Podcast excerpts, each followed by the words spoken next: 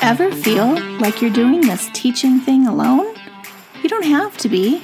Shared Teaching is all about sharing the workload through the power of collaboration and teamwork.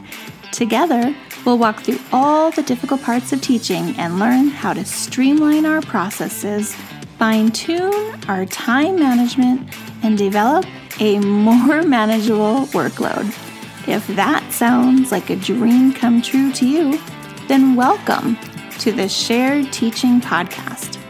Let's share in the teaching to make those dreams a reality. Now here's today's Shared Teaching.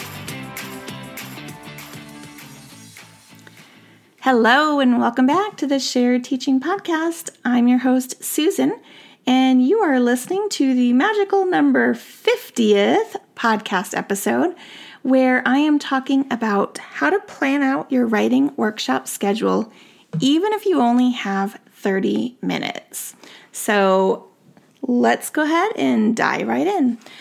So when it comes to planning out your writing block, you might have limited control over how much time you are given.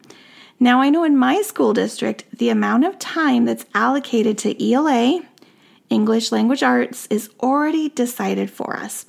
Then my school takes those required minutes and then further separates it into the exact minutes we should have for phonics, grammar, writing, reading, and literacy small groups.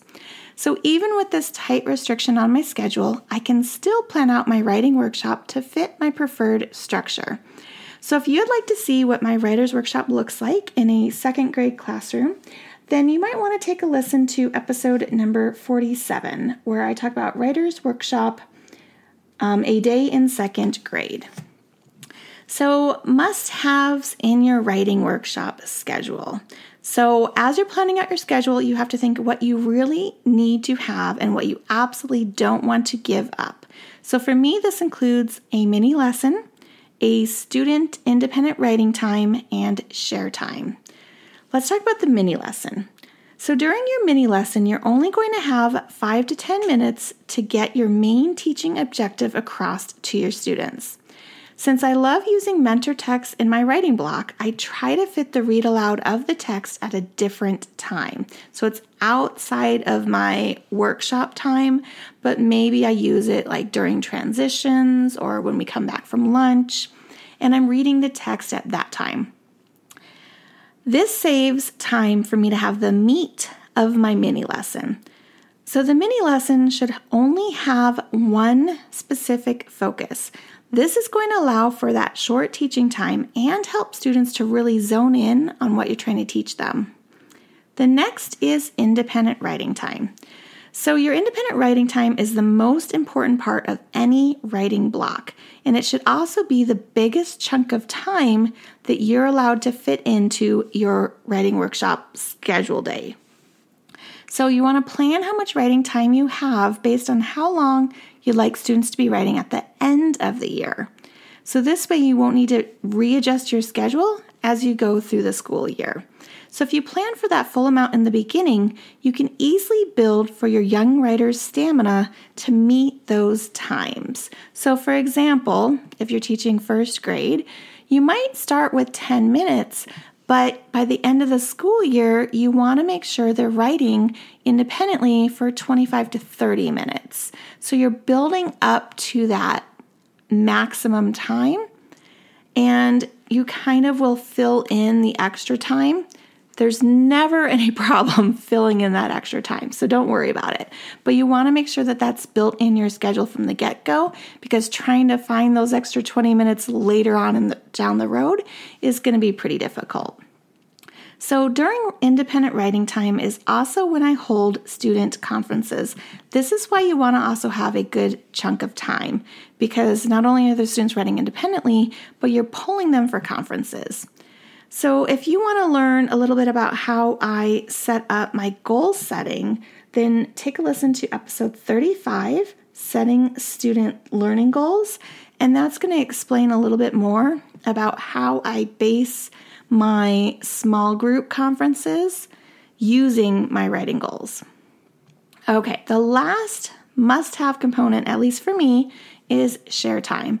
So as tempting as it can be to simply just skip share time altogether to save some time, please don't. Share time actually teaches students some very valuable writing lessons that they learn from their friends. Sometimes just seeing how another student is writing their story can influence a student to try the same thing, even if their teacher has suggested it like a million times. Just hearing it from a peer really makes them want to try to do it. Now, share time can take anywhere from five to fifteen minutes, depending on how much time you have available in your writing workshop schedule. I currently only have time to squeeze in a really quick daily five-minute share.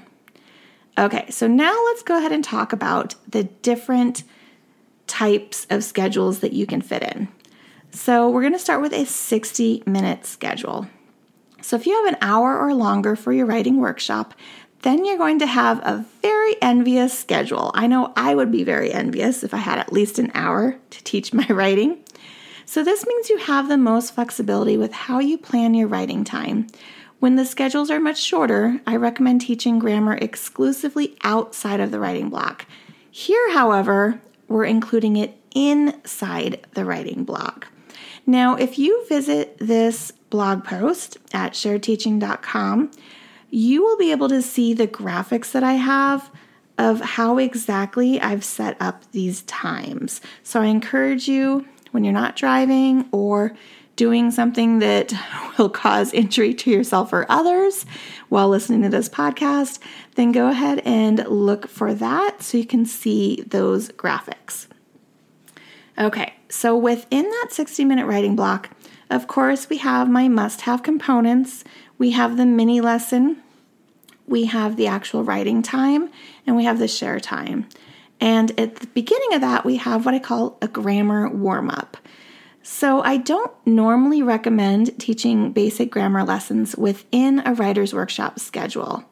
Occasionally, I do teach grammar as part of a writing mini lesson, but for me, I think it's easier for first and second graders to grasp those concepts when they are taught independently. So I do what I call a grammar warm-up. Now, this can be within your sixty-minute writing workshop, and if you don't have sixty minutes, you're going to do it outside sometime during your day, somewhere else where you can find fifteen minutes, and that will be just for grammar. So I start my actual writing mini lesson with a short grammar lesson. So it's just like the writing mini lesson, only it's based exclusively on grammar, and it lasts about five minutes, sometimes even less. I like to keep things very short and sweet with one main focus. So after the grammar mini lesson, students will practice that skill. And this is the remaining ten minutes. So five minutes, quick, down and dirty mini lesson on that grammar skill. Maybe it's about adding periods in a sentence. Then ten minutes, they're practicing that skill. Sometimes they're working with a partner to practice. Sometimes they're just writing answers on a whiteboard. Sometimes I'm giving them a little quick skill worksheet. And then we move on to the writing mini lesson. And I kind of like that format because it kind of gives them a nice break and transition. And then I'm like, okay, and now we're starting into writing. Okay, so that brings me to my forty-five minute writing workshop schedule. So this is the writing workshop block that I have. At least I did this two thousand twenty-one twenty-two school year. I don't know about this upcoming one, but in the past, I've had a forty-five minute writing schedule. It might not seem like a lot of time, and it really isn't, but it is doable. So the only difference between a sixty minute schedule and the forty-five minute schedule is that I have taken out the grammar warm-ups. So during the forty-five minutes you have for teaching writing, grammar, unfortunately, will have to be taught outside of this writing block somewhere else in your day. So this block is strictly focused on the components of Writer's Workshop, which we've discussed earlier, the mini lesson, the writing time, and the share time. Which brings me to the shortest schedule, the thirty minute writing workshop schedule. So if you only have thirty minutes for teaching writing, it is incredibly tight, but it is still possible to hold a successful writing block using a thirty minute schedule.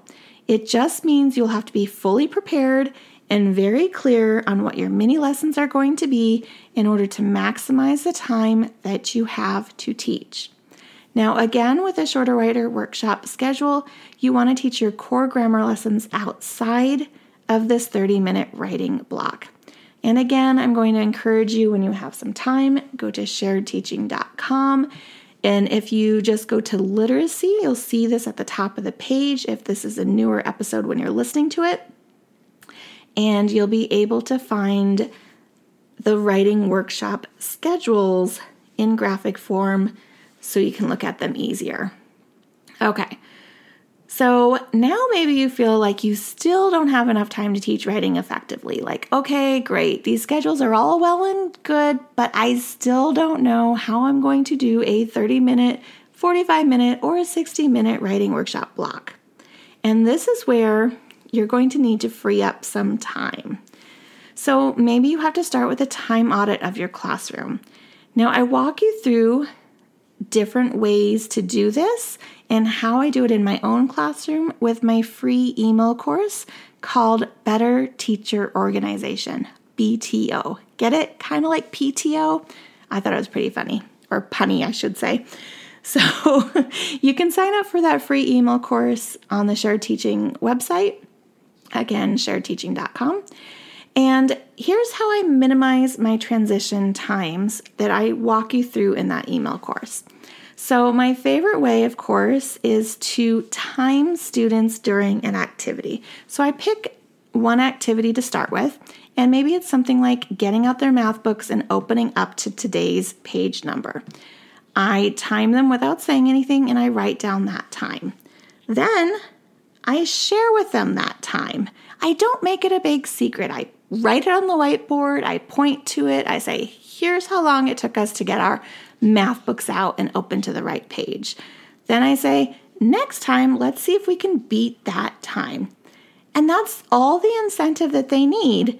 And they encourage each other to try to beat the time. And they just, they're excited over it. They don't get a prize. They don't get anything. Just the knowledge and the happiness of their teacher and classmates for beating their previous time. So before you know it, you can easily change from two-minute transitions or longer to thirty seconds or even less, especially if your class is very competitive. Now, another way to free up some time is with your mini lesson preparation. You want to make sure you are fully prepared for your mini lessons. Now, I personally like to plan out my week, all the whole week at one time. So I will sit down one day of the week during my prep time, and I will plan out all of my writing lessons for that week. This means all the copies and the charts are ready for the next week before I leave the classroom on Friday. So when I come back in at the end of the week, I have everything I need, and I don't have to scramble on, let's say, Monday to figure out what I'm doing or what's coming up on Tuesday. It's just, it's there and it's ready. By taking one day each week for something specific to plan for when you have prep, this will help you stay on top of things and stay organized. So being well organized is really the key to keeping the times you have scheduled for your writing block and other schedules, or other subjects, sorry. This way, you're not going to find yourself running out of time or borrowing time from another subject to fit it all in. Now, by having my anchor charts mostly digital or printable, I save myself time by not needing to create large, fancy anchor charts. Not that there's anything wrong with them. I just don't usually have that much time in order to do them. So utilizing my document camera is a great tool, and I use it extensively every single day, and it allows the students to see the charts clearly for reference during writing time if I'm not projecting them, if I'm only putting them under the document camera. Okay, another way to free up some time is in student writing conferences. So consider holding small group conferences rather than individual writing conferences. So you're going to run it a lot like you would a reading group, where you'll have a student spotlight for each conference time, but you're holding those groups and that will maximize the amount of students you can work with each day. So what I mean by student spotlight is similar to your reading group when you just kind of listen in while the students are reading and doing their warm-ups with one student. Maybe you're taking a quick running record on that one student. Think of that in your writing setup. As you're holding your writing small groups, you're just listening in or reading with one student and seeing what they wrote in that piece for that week or whatever it is that you're doing. This means you're going to be able to get to the whole class on a weekly basis. You're not going to be scrambling for getting, make sure you have, you know, five minutes for every single kid for a, a conference. Sometimes that's near impossible. So I find that holding small groups for my writing conferences works so much better. Another way to sh- free up some time in your writing workshop is share time. Now, contrary to how I originally learned to implement share time, and maybe even you, not every student needs to share independently. While this does have some great benefits, it is not very practical in today's classrooms with all the time constraints.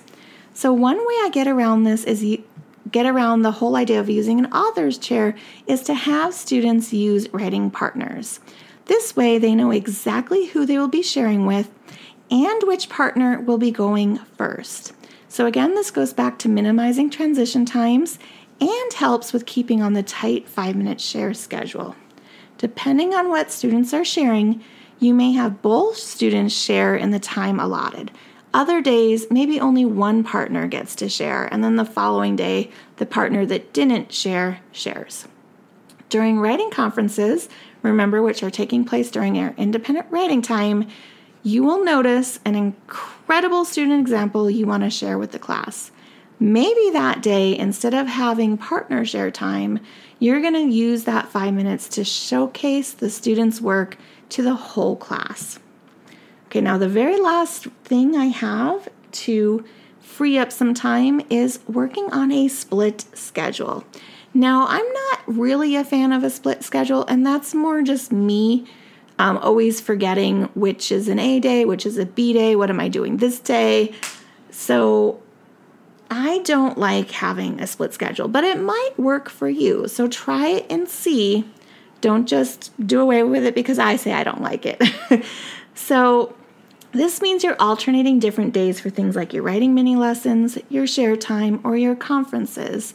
So you just kind of need to play around with what's going to work best for you. Jen from Out of This World Literacy has a really great blog post that's also a podcast episode that details her idea of an A B split schedule in a thirty-minute writing block. So you can go ahead and search for that on her website, or I have it linked on my shared teaching dot com with this episode, and you can find it there. So I want to know which of these writing workshop schedules fits your classroom best. Is it the sixty minutes? You lucky ducky. Is it the forty-five minutes like me? Or is it the thirty-minute writing schedule? Or do you have like some random amount of minutes and you just don't know how it's going to work? You can always reach out to me and let me know, and I'm happy to help you. So thank you so much for listening, and I want to have you stick around for just a minute. And if you are finding my episodes on writing useful, make sure that you are reaching out to me, Susan at shared teaching dot com, as I begin to start launching my newest course, which is all about helping teachers learn the art of teaching writing in their first or second grade classroom. So if that sounds like something you're interested in, please reach out to me or make sure you are on my email list, as I will be sending out more information shortly. Thank you so much for listening to today's episode, and I will be here again next week with a new episode. Bye for now. If you've loved this show, then join me in sharing the teaching, hitting that subscribe button, and leaving us a review on iTunes. so we can be found by more teachers like you who are ready to start sharing the workload. I hope you've enjoyed this episode. Find new episodes each week on shared teaching dot com. Thanks for listening to the Shared Teaching Podcast.